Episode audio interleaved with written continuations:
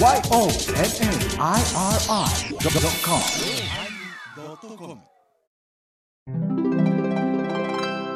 第1079回テーマ「まさか」のおまけ。お雑煮はなんか話してるだけで食べたくなるな。いや、気持ちの方が食べたいな、香ばしいからね。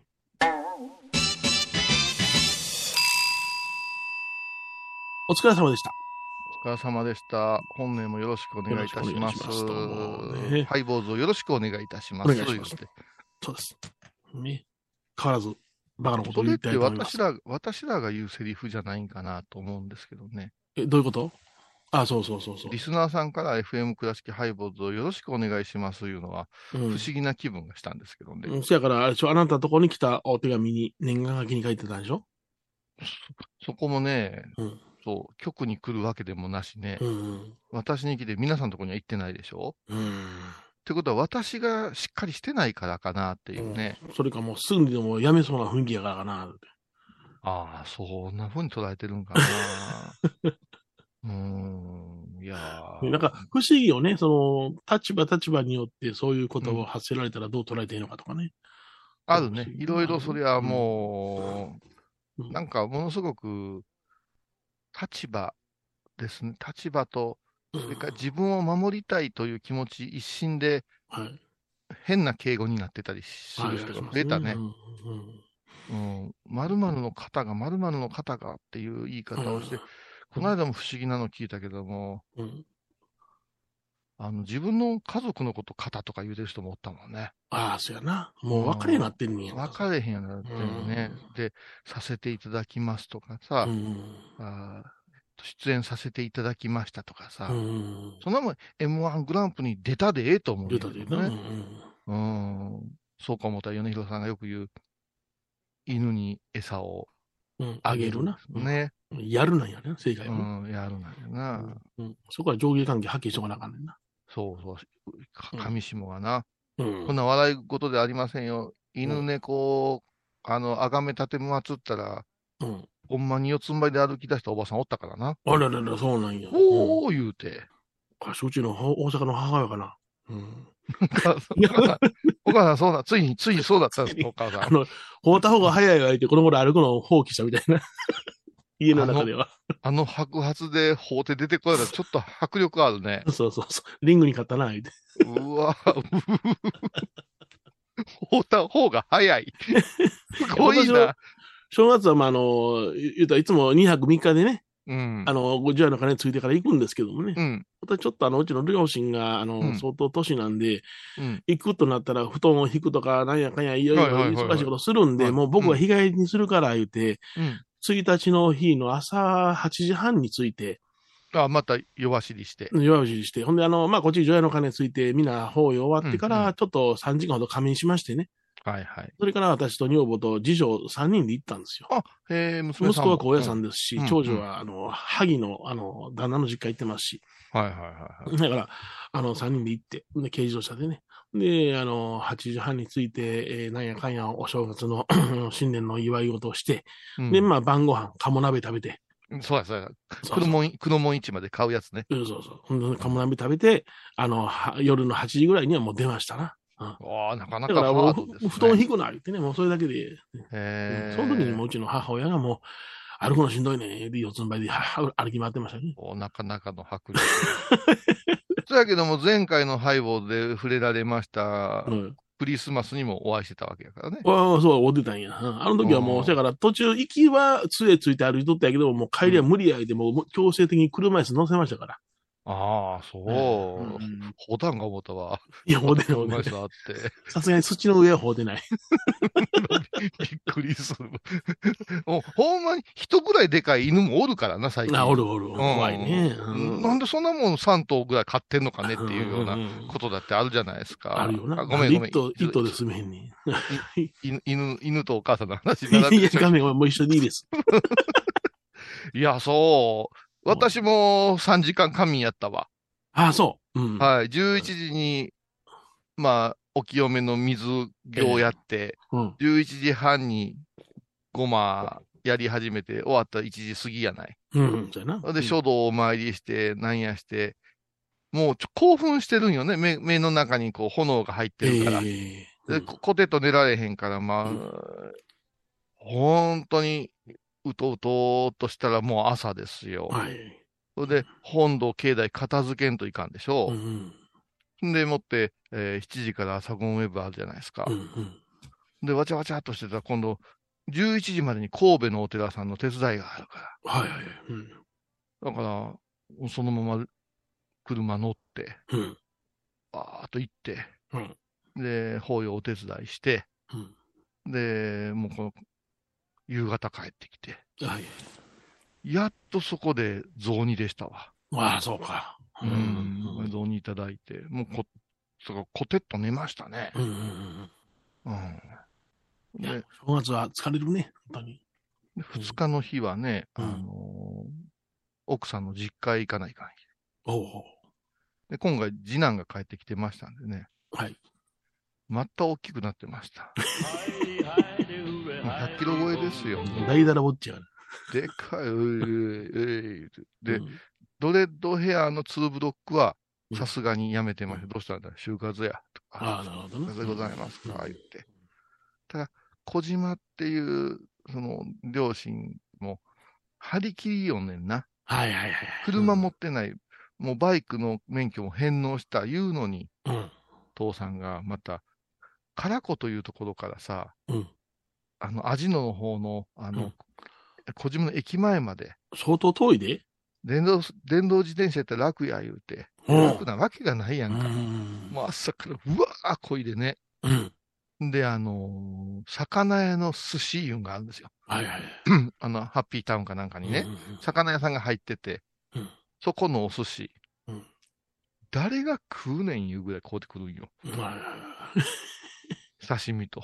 はい、うん。でね、刺身に関してはね、うん、うちの、三男の蓮太郎がね、うん、去年末は近くの木村湯、生鮮食品のスーパーあるでしょう。ありますね。はい。あそこでね、うん、1万円を出してブリ買うてきた1本。うん。誰が調理すんねん言うて、うん、お前ブリもろうたらまた、うん、あれやでって1000円とか取られるんやで調理代とか言うてたら、うん、俺がする言うてね、うん、ブリさばいてくれたんよ。うん、あれさばきたての刺身ちなうまいもんやね。うまい、うまい。たまらんで。うんもうほんまに鼻から出るぐらい食べたいんや。俺も正月するからまた出とるがなっていう。でもやっぱり魚屋のやから美味しいわけ。ただ、ああやってめんどくさくない年寄りって、うん、食べない喜ばんでしょ。残したらちょっとな、残念がられるからな。ほれくれ、あれくれ言うて言うやんで、寿司は持って帰られない。そこで、次男の登場っすよ。2人前の特上の握りをペロリ食いまして、おー、それ、うん、シーフードカップヌードルの大盛りを食べて。それ別に無理に食わんでいいねんね、それは。うん、いや、なんか冷たいもんばっかり食べるから腹冷えたわ、ってわけのわからんことでシーフードヌードル食べてました。すっごいねって、うん。私がもうよそ見して、駅伝でちょっと感動して泣いてたら、もう私の刺身ももう全然なくなってました。恐ろしいよ、食欲って。奴らの食欲って。よー、食べよったわ。いくつやって今、20何歩か。22かな。うん。ほら、食うで、その頃は。そうそう、ザワッチ的に言うたらね、うん、王ちゃんとこの娘ちゃんと同い年ぐらいなんですよ。うんうん、で、おうちゃんところがちょっと一つ若いかな。だから子供の頃ね、よう、遊ばしてましたよ。うん。うん、まあ、もう SNS 見たらどっちの娘も息子もえらい変化してましたけどね。えらい変化してましたけども。いや、だってうちの次男なんか昔、愛子様って呼ばれてたからね。どういうこと？愛子様？うん、愛子様がお生まれになったのも同じ時期だったんですよ。うん、そうなん？うんうんうん、愛子様の幼少期と、うちの俊介の、まあね、こんなご無礼ですけども、お顔が似てましてね。だから檀家のおばあちゃんもこのまま女の子として育ててたらいいじゃないですかいうぐらいだから俊介という名前より愛ちゃんって呼ばれてましたから。あれれれれれれ。いやそれを今から考えたら女の子として育てたんでよかったな。そうよ。女の子として育ててたらもう米田2000みたいになってる。まあ。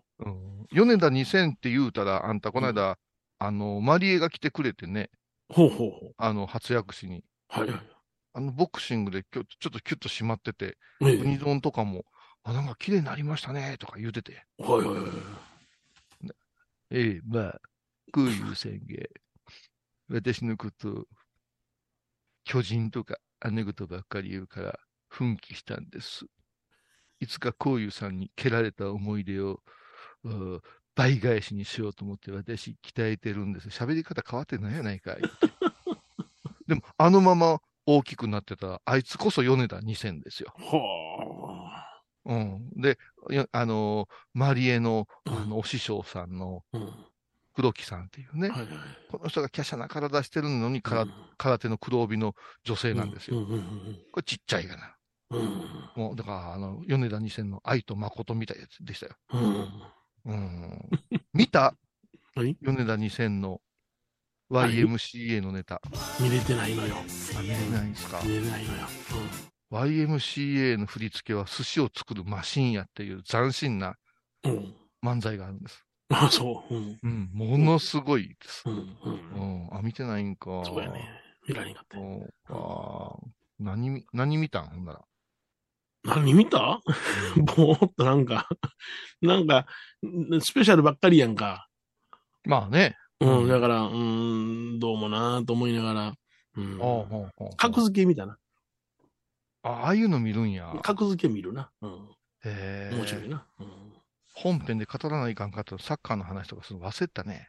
ああ、そうやな。サッカーで高校サッカーのこと高校サッカー感動したわ。学芸館行ったで。行ったね。いや、行くともとったけどな、あないにうまいこと行くと思えんかったな。東山も中やで。そうよ、そう。だから専門家に言わせれば、甲子園で岡山の高校のチームが、まあ当たり甲子園か当たり前やけど、優勝するより難しいぐらいレベル差ってあるんですね。はいはいはい、ありますね。はい。でもさ、年末の花園ラグビーですよね、高校ラグビー。あれも1回戦勝つことが至難の技なんよね。技ですね。はい。それが倉敷高校勝ったでしょう。勝ったんですよ。2回戦まで行ったから。あと、駅伝も、高校駅伝も、倉敷高校が取ったんじゃなかったっけ。あ、そうやったっけ。うん。確か。それで、挙句には、箱根駅伝。私はもう、あれですからね。選手名鑑こうてみますからね。あ、そう、ほんなら気づいた？円谷君、知らん？長宝寺の息子さんが走ったんやで。あ、そうか。第一区間。そうなるんか。そうや。駒沢な。はい、駒沢ね。駒沢の第一走者は、円谷君や。真言宗なのに？いや、どういうこと？あそこは曹洞宗の学校じゃなかった？いやー、駒沢はそうやったから。そうやな。いや、調べると、例えば上原君なんて言ってね、見たら、沖縄から来て走ってたりね、あと倉敷高校とか、笠岡の学校の子とかね、結構ね、いるんよ、中学校ぐらいまで、こう、データ見ると。地元の子がね、力入ったわ。なんで関西は駅伝が盛り上がらんのかね。いやー、わからん。空には言うてないな。琵琶湖駅伝なんですよね、確か。ああ、そうか。ずっと琵琶湖やね。やっぱり箱根っていうのはかっこいいやん。箱根かっこいい。かっこいいやんな。なんか知らんけど、我々もよく、それこそ新栄さんが箱根温泉連れて行ってくれるときに、あそこの坂のところ、こことか、ちょっと止めて、坂道の勾配とか確かめたいわとか、すごくみんなにめんどくさがれるんですけど、で、やっぱ箱根ってブランドが。だから、琵琶湖駅伝をやめてさ、うん、六甲山駅伝にしたら、ちょっと箱根に近づくかなと思いません？あ、六甲だな。うん。ちょっと軽いな。軽いですか？ちょっと軽いな。生駒駅伝はあかんかな。なんか有馬の方まで絡めたら、ちょっと似てくるんじゃない？途中で温泉入るのかな。琵琶湖っていうかね。琵琶湖な。うん、だから A 選手みんな関東行くんでしょ？うん、行くんや。うん。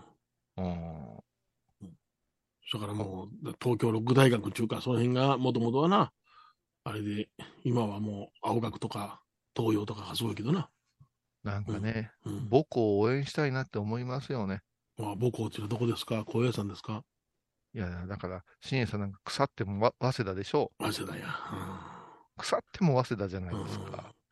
うん、僕の同級生にな、うん、早稲田でな、駅伝やっててな、うん、たすきを渡せなんだ認定スタートや。うわぁ。あれをやった子がおるのよ。あら。でも、未だに語るな、あの時の悔しさって言ってね。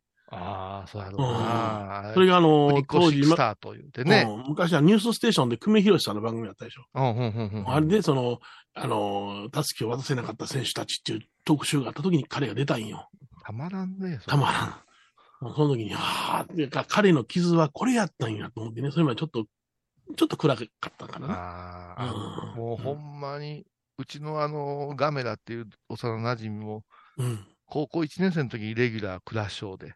はいはい、で選抜に選ばれて、行くわけですよ、うん、で、チャンスもらえるわけですよ、監督から。はい、で最後の最後です、ね、ネクストバッター作で、お代打出てくるぞ言ったら、前の先輩がゲッツー。わ行かれへんかったわけや。そう俺も一塁まで走って、ヘッドスライドしてやろうか思った言うもんね。うん、でもう一生出ることなかったからね。ねえ。ちょっとのさやな。駅伝はええで、でも。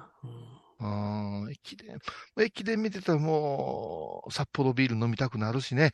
あ、そうなん？いや、もう、札幌ビールしかコマーシャル、出んからね。はいはいはい。よう飲んだ。餅4つ食べて。待って、餅4つ食べて札幌ビール飲む？私ね、雨風やな。人生で一番、うん、今、雑煮が好きな時期に入ってまして。はいはいはい。元旦の、夕方食べて、2日の朝、3日の朝、4日の朝までは、うん、もうみんなは食べてないのに私だけ雑煮をしてもらうって。はいはいはい。うん、で、うちは、おすましに丸餅。そうそう、黒皮の丸餅。うんはい、でほうれん草と金時人参とゴンボウが入って、うん、それに、牡蠣が入りますね。牡蠣が入るんや。へえ、はい。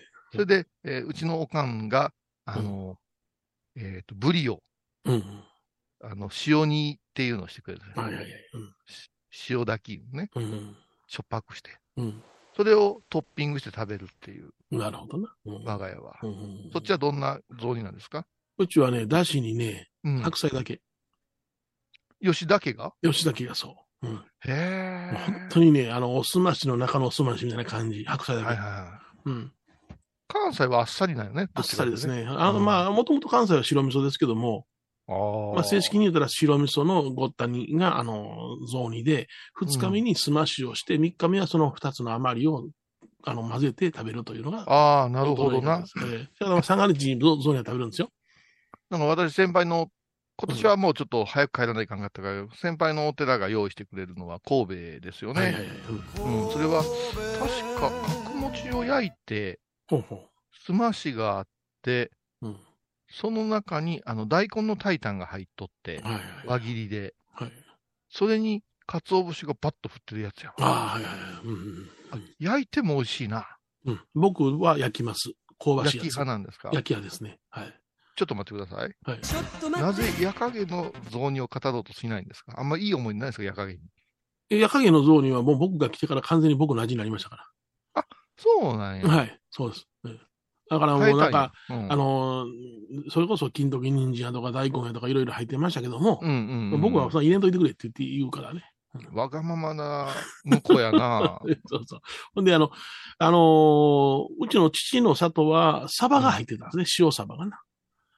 あ、入ります、入ります。あ、そんで、サバ。ほんで、うちのお寺は、あれですわ、鶏が入ります。鶏肉。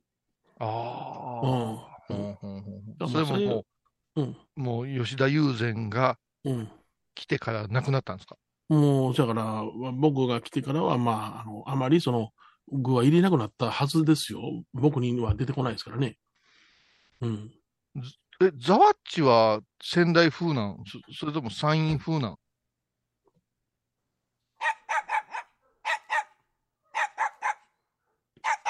ああ、そうなん。ああ、そう。雑煮はうまいど。うまいよ。昔、川西町に谷屋いう大衆食堂屋あったんやけど、うん、親子丼とかさ、カレーとかラーメンとかあるくせに、うん、雑煮っていうメニューあるんよ。あ、そう。子供ながらに、うん、雑煮なんて正月しか食わん、誰か食うねんって思ってたけど、うん、ものすごい売れるんよね。はいはいはい。はい、雑煮入りました。うん、うちの父の時代は贅沢品やったよね。はいはいはい。うまそうにね、うん、寄せ鍋いうか、鍋焼きうどんの、うん、器に雑煮がね、ぐつぐつって出てくるんですよ。うどん食うたらええのにって子供ながらにラーメンすすりながらおっさん食うてんの見てたけど、うん、まさかそのおっさんみたいに雑煮が好きになるとは思わんかったな。まえちゃんはほな、幼少の頃の記憶がないってことですか、ザワッチは。はあ、幼少の頃から食べたことないな、あんまり。お餅がなかった？あ、ない。うん。うん。うん。鶏肉、ほうれん草、しいだけ。うん。おすまし。ああ。米子風かな、やっぱし。うん。あ、違う。おー。でも仙台とはまだなんか違ってそうじゃない？仙台はなんか味噌入りそうやな、イメージでは。どうやろう、勝手にこんなこと言ったらあかんけど。ああ、そう、だだちゃ豆とかね。ああ、おめえな。もうよし、仙台ってなんか、本当にパッと郷土料理が浮かばんのよね。牛タンか。牛タンか。うん。牛タン野沢菜というイメージがあります。僕は仙台に仕事で行った時に、お漬物の野沢菜が雪の中で、漬けた野沢菜やったんや。ああ、美味しいね。むちゃくちゃうまかったね。あれはちょっと記憶にあるね。でも野沢菜っちゅうのは買うて帰ったらまずいね。あれ、長野とかで食べるから美味しいね。やっぱ温度で味が変化するんやろな。あれ、津波で大変やったけども、閖上いうとこでしたっけ？閖上のとこで、あれ、何ですかっけ？イカか貝か、なんか有名な。ほうほう。赤貝やったっけ？うん。うん、それはものすごい美味しかったのを覚えてる。もう、でも考えたら震災が起きる半年前に呼んでいただいて、そこの人たちが養殖にあれしたんです。美味しいですね。言うて、魚介美味しい印象があったけどね。あと、あれ、ホヤ？ホヤ貝？ホヤうまかったな。ホヤの刺身って美味しいね。ホヤは好きやな。みんな好き嫌いあるけど、僕好きやな。あれはだから、生子のこのあたりの味がいけたら食べれるわ。腹減ってきた。ほんならちょっとコマーシャルでも聞いてもらいましょう。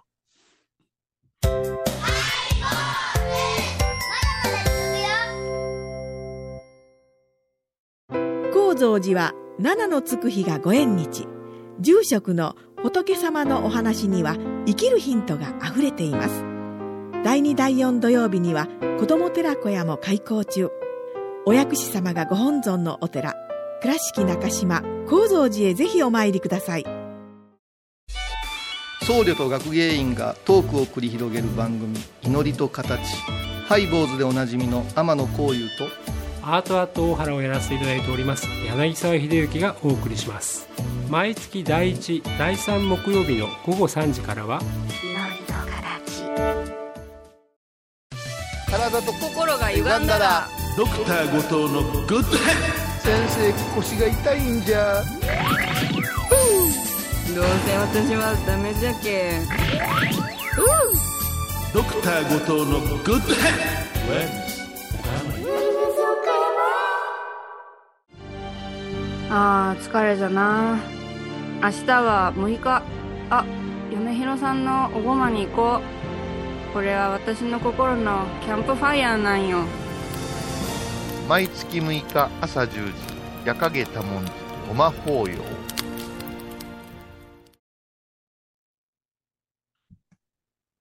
それは腹も減るわな。お昼前もんな。いやもう腹減るわ、うん、なんかもう3人体制になってから、うん、ラジオの収録の時間がおかしいね。12時から始まったりさ。そうやな。今日は10時半から12時半までですね。どこぞの愚僧がもう病院行かないかんからってそんな合わせさせられてさ。いやいやいや、合わせていや、朝9時から多いんですよ。ザワッチが死んでしまうわ、そんなもん。いや、でもね、うん、振り返りますとですね、うん、6日の日に、うん、サリーちゃんが来てくれて、うん、広島空港まで迎えに上がってね、うん、広島やったら8時ぐらいには倉敷へ入れるんですよ、うんうん。岡山空港だとその本当にもっと遅くなるんかな、はい、なんかちょっと便がなくて。なるほど。で、初日は三笠でね、うん、三笠でご飯を食べてもろうて、うん、で次の日はホテル取っといたからそこへ泊まってもろうて、次の日はリハと本番で、前澤さんがちょっと土曜日やからいうことで手伝いしてくれて、うん、いいライブでしたよね。すごいいいライブでね、うん、でその日の晩ですよ、うん、また行さん来とるんですよ、うん、ハイボーズ関連のやつだが、ほうほうほう、でほんならご飯でも行きますか言うて、なるほど、うん、私に昨年嫌われたウニども来てましたわ。あらま、ニコニコしながらウニどもだよ、うん、ウニども女走りして来てましたわ。買い物するときは手がずっとこう、買い物かごを、手をこう上に向けて、うん、言うて買うやつですよ。おちょぼ口で。おちょぼ口で、うん、いう感じで来るんですよ。きちゃいめして、って言って、うん。で、何よりもサプライズがあってね、ほうほう、ウニ丼の横に、なんか小太りの男がついてきたんですよ。ほう。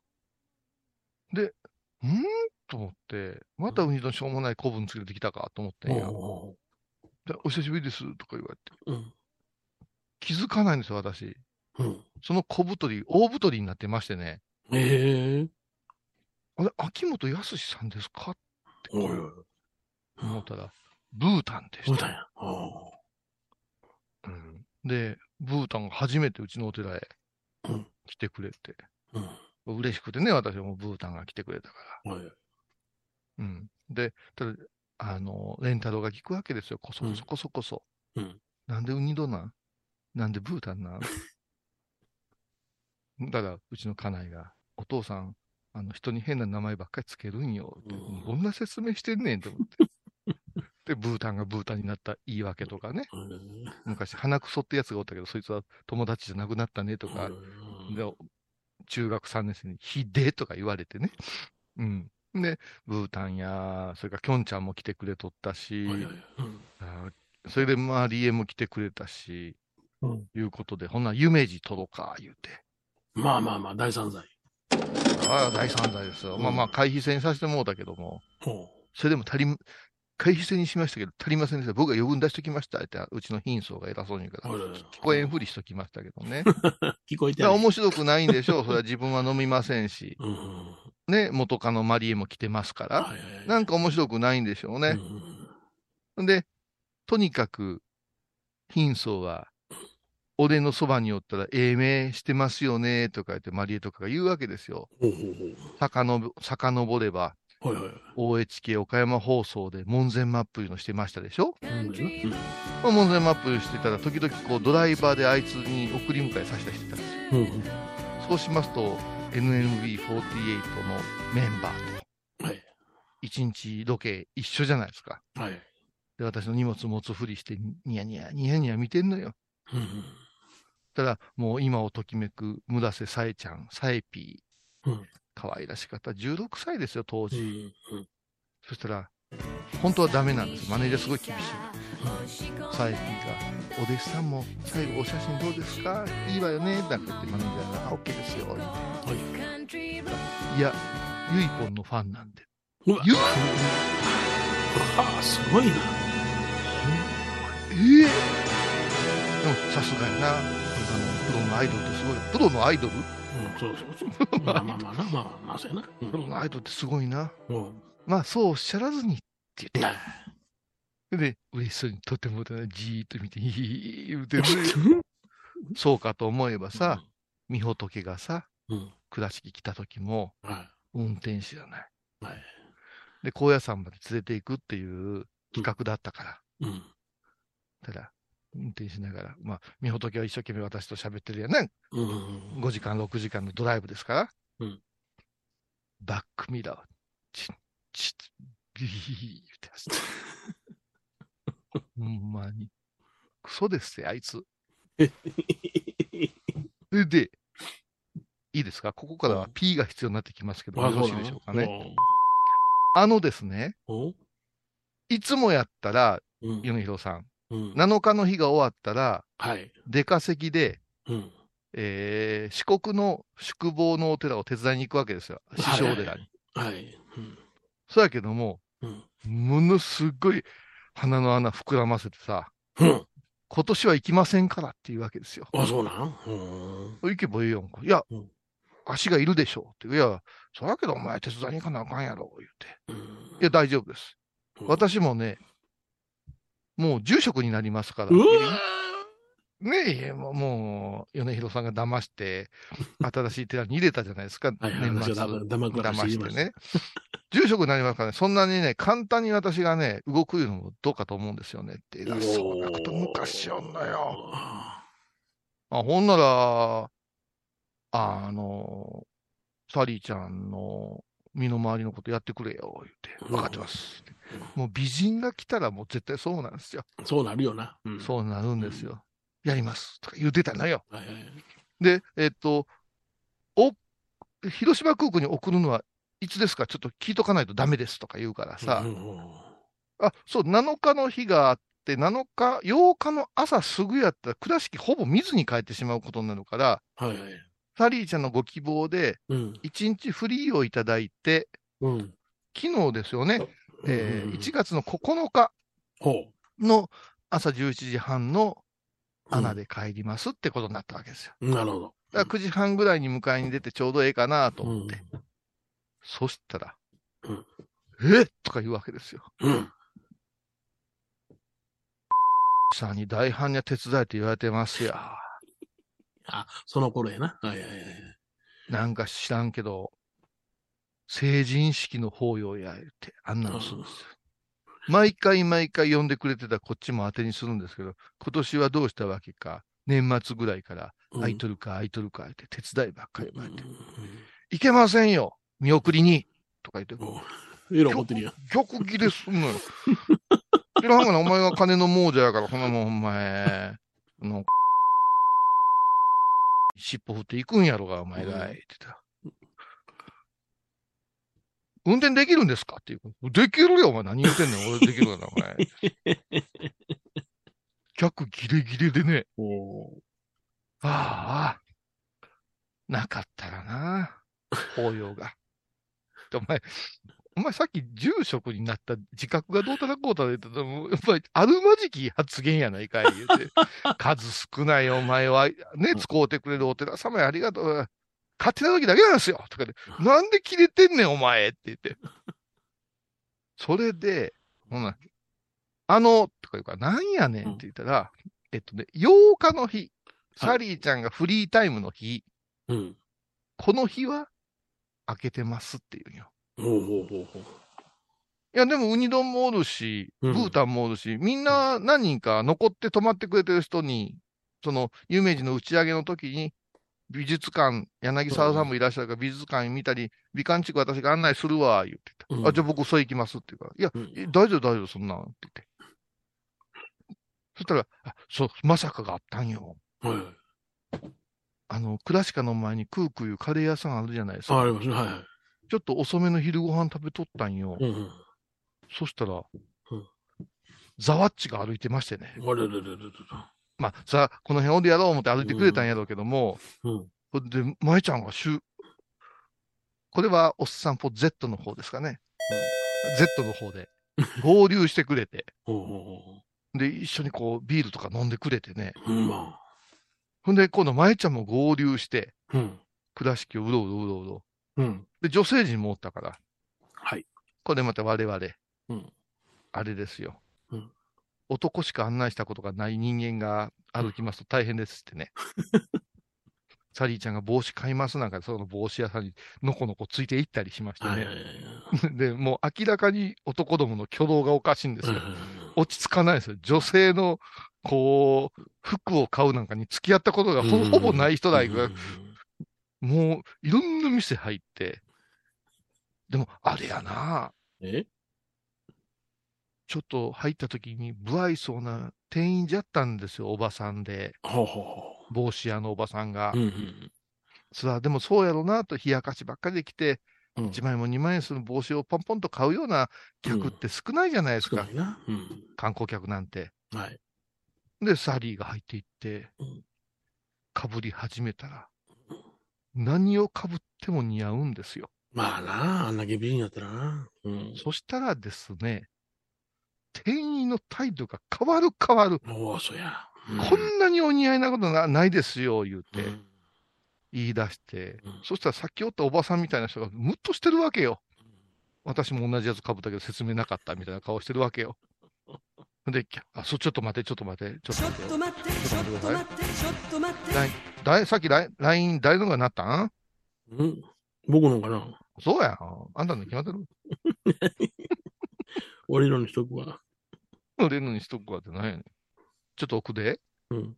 舞ちゃんにも送るで。あれ？どうやったら送れるの？どうですか？降りた。ああ、デニムの？うん、デニムの帽子。うん。で、こう、つばをちょっと、折ったり、横にしたりとかで、かぶり方のアレンジ講座みたいなのが始まって、おっさんたちずーっとぼーっと聞いてね。ほんで、おい、ブータン、何でしょうかって。奥にメンズありますよってさっき言ってたから、行こうか、言って。で、ブータンと二人で、奥のメンズのハットコーナーへ行ったわけよ。似合う、似合わんならまだしも、二人とも、全部帽子が小さいと着たいには入らん。似合う以前やんか。うん、ね、入らないんですから。うん、二人とも頭の上に乗っかってる。あの大きなサイズの店行ってください。なんでこんな頭小さい人に作んねやろとかね。そんなふうに。毛糸の帽子かぶってください。伸びるから。かぶってました。私はかぶってましたけど。それでね、はい、その後ずーっといて、サリーは、晩ご飯を食べに行くから、いっぺんホテルに帰んなさいって、休憩しなさいってね。そんでもって、みんなでゾロゾロ、そろそろ、ブータンも、それから、ウニ丼も飛行機の時間があるから。はい、ここでまさかですよ、また。ほんなら、舞ちゃん、見送った後、一緒にご飯食べに行く言うたら、地元同士やしね、毎日にお世話になってるから、もう一晩付き合ってくれたら美味しいお肉でも行こうよって言って、家って断られたんですよ、ザワッチに。はいはい、なんか用事あるの？いや、見送るんやけど、空港まで行って見送るんよ。お考える、嫁ちゃん、リムジンバスに乗っちゃうんですよ。こだわりがな。こだわり。で、リムジンバスが、出発するまで4人で、あの駅の南口のとこ、あるいは花時計があるとこ、あの上のところで、寒空の中、港交通の CM 見ながら、みんなで缶チューハイを飲むというね。舞ちゃん、あの後お腹下したいかな。家切って、で、何より一番何が虚しいか読んじゃ分かる？なんやろう。こいつらまた缶チューハイを追加して、買うて、バスに乗り込むんですよ。で、舞ちゃんが振り返って、小石さんも行きますで、なんでやねんって言って、後ろの座席に陣取って、みんなで手振ってくれるんやけど、こんな虚しいことないやないですか。もう彼はもう乗るのが好きなんよな。おかしいよな。乗るだけの人たちやからな。そうな。観光綺麗やからな。だから、サリーも悩んでたよ。大体沖縄のミュージシャンって、ねえ、ハイサイとか言って、沖縄に来たことある人って、だとこう手が上がるじゃない。もうブータンとマエちゃんは悩んでましたからね。行ったことあるけども。そう。空港が出てないで。そんな人おるかいう話ですよ。で、今日のオチでございますけれどもね、はいはい、その8日の日、ちょっと先走って喋りましたけども、ほうほう、8日の日ね、こういう状態やったんです。ちょっと皆さんにも見てもらいましょうかね。皆さんには見れないやな。そうや、皆さんには見てもらえないですけど、大原美術館で、ちょっとこう、皆さんとですね、ちょっと楽しむひとときがあったんです。これはまいちゃんが来る前ですね。午前中かな。で、こういう状態ですよ。秋元康賞。秋元康賞でやろう。さて問題です。はい、これ1枚はきょんちゃんが自撮りしてくれてるでしょ。問題ですよ。一人誰か欠員いませんか。欠員ですか。まあ、舞ちゃんは午後から合流ですけども。貧相だな。貧相くんがいないでしょう。いないですね。はい。待ってたと思うんですよ、貧相。いつ私にお呼びがかかるか、思ってたんでしょうね。あえて誘いませんでした。意地悪やな。わかりました。今、意地悪だなと思った皆様方、皆さんやったらどう捉えますかいう話ですよ。マリエがいいな、明日もサリーちゃんたちとにぎやかに、観光ですか、わー言うて、宴会の席で前の晩盛り上がってるわけです。そしたら、冗談ですよ。冗談で私が言うたんですよ。貧相は美術館とか、あれやんなーって。はい。芸術とかの素養はありませんから。私はスマホだけあれば大丈夫なので、外で待たせていただきますっていう。違うやんか。そしたら、もう以前も、天野さんにお連れいただいた海遊館も車の中で待ってましたし、私はもうああいうところにお金を使うとか、時間をあれするの、もう私スマホがあれば大丈夫なので、行きませんって言って、みんなが本当に弾くというのはああいう音がすんやな、ってシーンとして、本気で言うてんのっていう顔でみんな見たけども、すっごいもっともらしいことを論破したみたいな顔で、はいとか言うてるわけよ。そんなやつ呼べます？さあまあな、家でおとなしい最初でよろしい。ね、だって中に入った柳沢さんがもうマニアックな説明してくれるから、ほんま2時間、3時間かかるんですよ。そうやな。あいつなんかが言っても10分で出てくるよ、多分。で、外でゲームしてる言うても待ってもらってたら気になるじゃないですか。だからもうなしにしたんですよ。で、昼過ぎてから、今日はもう大丈夫ですって言ってた。怒ってたわ。怒ってた。そうですかみたいな。そんなこんながありましてですね。楽しませてもうたんですけども。何疲れてんの聞いて。変わった子やな。変わってるよ、ほんまに。だから、興味がないから見ませんいうのはあるんやな。まあな。いや、なんかやっぱり教養ってあるじゃないか。例えば音楽、クラシック音楽なんかよくわからんけども、いっぺんコンサートぐらい行ってみとこうかとかね。お芝居見とこうかとか。あるじゃないですか。初めはもう、いやいや、わからんと無理やりっていうのあるわな。でも、行ったら、面白いなって思って入り込むこともあるしな。やっぱりダメだわっていうこともあるし。言い方がね、芸術の素養がとか抜かしやがんねんよ。素養以前にお前、人としての素養がどうやねんって、みんな、明日はここ行って、こう行って、こう行って、それで、主役のサリーちゃんまで楽しみーとか言うてんのに、僕、外で待っときます。スマホがね。こういう言葉、協調性っていう言葉があるけどもな。ないわ。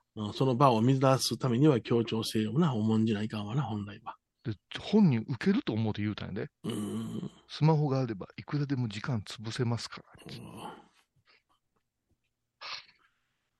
大丈夫かね、新住職。貧相でした。初ぼやき。はい、どうも。また来週お願いします。ありがとうございました。失礼します。懐かしい昭和の倉敷。美観地区倉敷市本町虫文庫向かいの倉敷倉歯科では、昔懐かしい写真や蒸気機関車のモノクロ写真に出会えます。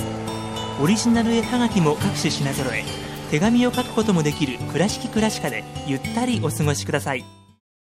沖縄音楽のことならキャンパスレコード。琉球民謡、古典、沖縄ポップスなど CD、DVD、カセットテープ、クンクン C ほか品揃え豊富です。沖縄民謡界の大御所から新しいスターまで出会うことができるかも。小沢山里三佐路ローソン久保田店近く。沖縄音楽のことならキャンパスレコードまで。玄関アイビーインド。お寺でヨガ、神秘の世界へ誘います。インストラクターは玉沢です。小さな交渉のプチフォアもあるよ。どんだけ小さいね。足柄山交際時、毎週水曜日やってます。旅本教室もあるよ。なんじゃそりゃ。勘弁してよ、こういうさん。倉敷に入院してても東京の先生に見てもらえるとは偉い時代や。東京の入本メディカルです。肺に陰りがありますね。股間に熱がありますね。いやらしいこと考えてますね。ズボス。遠くにいても安心ね。横浜串カツ大臣ハイボーズリスナーのうみどんさんが作る加藤さんのチキンカレーライス。チキンの旨みを生かし、ココナッツでまろやかに仕上げた本格的なスパイスカレー。トッピングのおすすめはレンコン、じゃがいも、ヤングコーン。4人も入っているかもね。それは食べてのお楽しみ。加藤さんのチキンカレーライス、よろしくね。私、天野幸雄が毎朝7時に YouTube でライブ配信しておりますアサゴンウェブ。おうちで拝もう、法話を聞こう。 YouTube 天野幸雄法話チャンネルで検索ください。アサゴンウェブ、皆さんご存知ですか？知らない。実はハイボーズにファンクラブができていたんですよ。ハイボーのサポーターとなって番組を盛り上げてくれませんか？盛り上げ上げ。特典として絶対他では聞けないおまけのおまけコーナーもあります。流せないよ。リモートオフ会もやってます。本音丸出しかも。詳しくはとにかく騙されたと思ってハイボーズの番組ホームページをご覧ください。1月20日金曜日のハイボーズ、テーマは寒い。見て見て、寒いからつららができてしもうた。鼻から下がるか、しかも2本。毎週金曜日お昼前11時30分、ハイボーズ、テーマは寒い。あらゆるジャンルから仏様の身教えを解くようまいり .com。